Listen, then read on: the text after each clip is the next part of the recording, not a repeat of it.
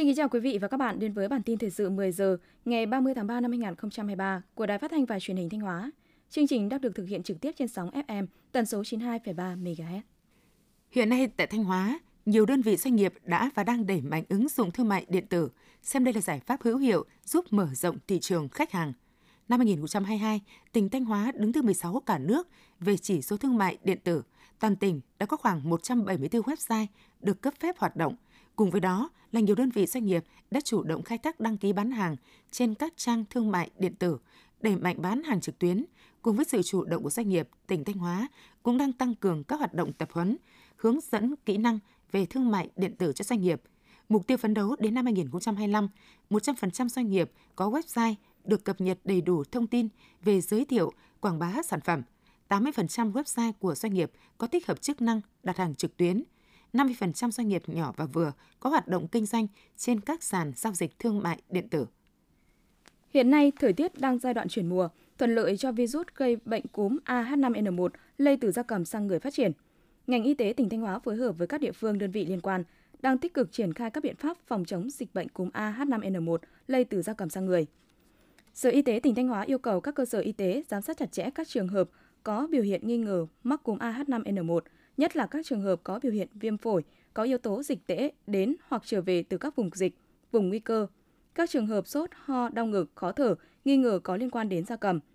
Để sẵn sàng ứng phó với các tình huống của dịch bệnh, các bệnh viện cũng phải chuẩn bị điều kiện để thu dung, cách ly, điều trị bệnh nhân cúm AH5N1, dự trữ thuốc, vật tư, hóa chất, phương tiện hỗ trợ kịp thời cho địa phương triển khai các biện pháp xử lý ổ dịch.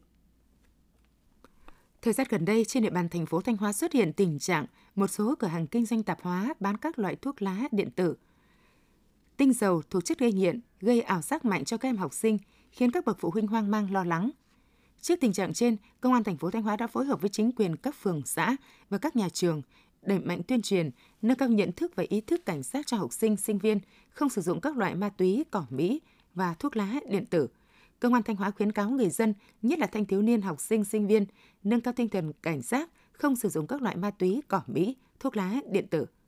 Vào thời điểm này, những cây hoa gạo cổ thụ nở rực rỡ ở núi Long, phường Đông Vệ thành phố Thanh Hóa đã và đang trở thành điểm tham quan chụp ảnh của nhiều bạn trẻ và du khách. Ngày nay dù quá trình đô thị hóa đang phát triển mạnh mẽ, nhưng ở vùng đất núi Long vẫn còn giữ lại gần 10 cây hoa gạo cổ thụ để che chở bao bọc cho người dân bình an, ấm no hạnh phúc. Theo người dân địa phương ở núi Long cho biết, dãy gạo gốc to tán rộng có tuổi đời gần 100 năm. Giữa tháng 3 là thời điểm hoa gạo bung nở đẹp đến nao lòng, khiến nhiều người mê mẩn tìm về để chụp hình, check-in, lưu giữ lại những khoảnh khắc đẹp nhất bên những bông hoa gạo. Tiếp theo là phần tin trong nước.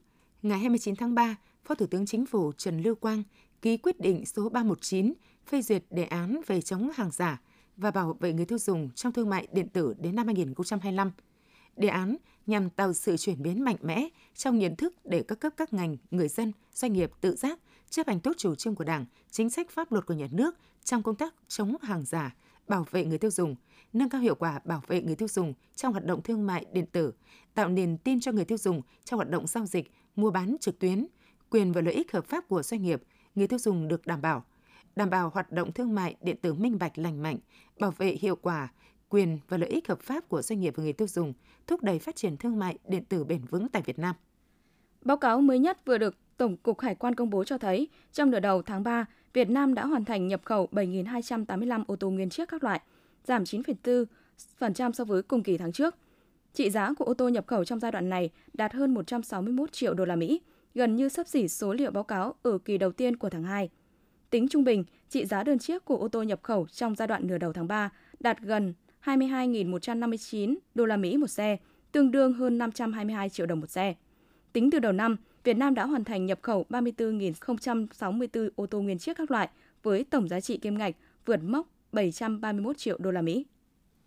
Theo Bộ Nông nghiệp Phát triển Nông thôn trong tháng 3, kim ngạch xuất khẩu nông lâm thủy sản của cả nước ước đạt hơn 4,6 tỷ đô la Mỹ. Tính chung 3 tháng đầu năm, kim ngạch toàn ngành ước đạt 11,2 tỷ đô la Mỹ, giảm 14,4% so với cùng kỳ năm ngoái.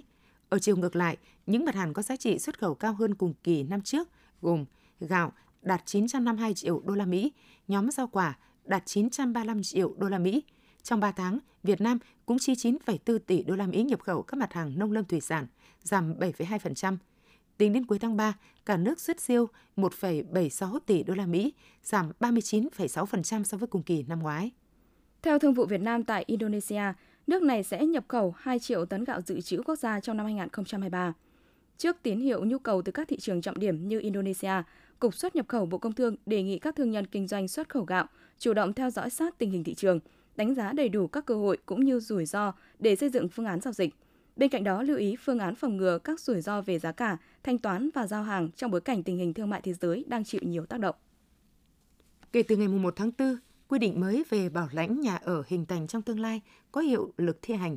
Theo đó, sau khi ký hợp đồng mua bán, chủ đầu tư phải gửi hợp đồng này cho ngân hàng thương mại để đề nghị phát hành thư bảo lãnh cho bên mua. Quy định mới về bảo lãnh nhà ở hình thành trong tương lai được quy định chi tiết tại Thông tư 11/2022 ngày 30 tháng 9 năm 2022 của Ngân hàng Nhà nước Việt Nam về bảo lãnh ngân hàng. Thông tư có hiệu lực từ ngày 1 tháng 4. Theo điều 13 Thông tư 11, ngân hàng thương mại có đủ năng lực thực hiện bảo lãnh nhà ở hình thành trong tương lai khi trong giấy phép thành lập và hoạt động hoặc tại văn bản sửa đổi, bổ sung giấy phép thành lập và hoạt động của ngân hàng thương mại có quy định nội dung hoạt động bảo lãnh ngân hàng và không bị cấm, hạn chế, đình chỉ, tạm đình chỉ thực hiện bảo lãnh nhà ở hình thành trong tương lai. Tỉnh Cà Mau và các bên liên quan đã phối hợp kiểm tra và xác định sân bay Cà Mau sẵn sàng khai thác tuyến bay đi Hà Nội từ 29 tháng 4. Cà Mau sẽ vận hành đường bay thẳng hai chiều Hà Nội, thành phố Cà Mau, tỉnh Cà Mau bởi Bamboo Airways. Chuyến bay đầu tiên được khai thác ngày 29 tháng 4 với tần suất 3 chuyến một tuần, thứ ba, thứ năm và thứ bảy. Chuyến bay từ Cà Mau đến Hà Nội sẽ cất cánh vào lúc 9 giờ 55 phút và hạ cánh vào lúc 12 giờ 10 phút. Chuyến bay Hà Nội Cà Mau sẽ khởi hành vào lúc 7 giờ 05 và hạ cánh lúc 9 giờ 25 phút. Tổng thời gian bay khoảng 2 giờ 15 phút.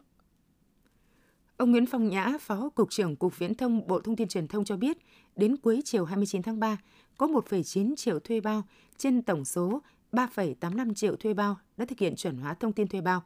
Hiện vẫn còn 1,95 triệu thuê bao sai thông tin so với cơ sở dữ liệu quốc gia về dân cư, chiếm hơn 50%. Trong hai ngày 30 và 31 tháng 3 là hạn cuối để các thuê bao sai thông tin thực hiện chuẩn hóa.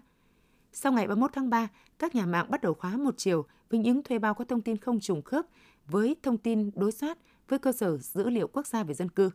Theo đó, sau khi khóa liên lạc một chiều, 15 ngày sau, nhà mạng sẽ thực hiện khóa hai chiều với các thuê bao vẫn chưa chuẩn hóa.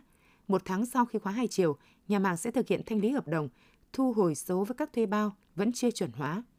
Mới đây, trang chuyên du lịch Expedia đã giới thiệu 5 điểm đến quốc tế hàng đầu để ghé thăm vào mùa hè năm 2023, trong đó có Việt Nam. Theo Expedia, các thành phố lớn của Việt Nam có tỷ lệ tìm kiếm và đặt phòng cao, trong đó thủ đô Hà Nội là 298%, Đà Nẵng 439% và thành phố Hồ Chí Minh 219%. Nói về Việt Nam, Expedia viết Hà Nội là điểm đến nhất định phải ghé thăm khi đến Việt Nam. Thủ đô Hà Nội là mảnh đất nghìn năm văn hiến với nhiều kiến trúc thú vị và nền văn hóa hàng thế kỷ. Ủy ban dân thành phố Đà Nẵng vừa chính thức ban hành kế hoạch về việc tổ chức lễ hội pháo hoa quốc tế Đà Nẵng DIFF năm 2023. Từ ngày mùng 2 tháng 6 đến mùng 8 tháng 7 năm 2023 với chủ đề Thế giới không khoảng cách.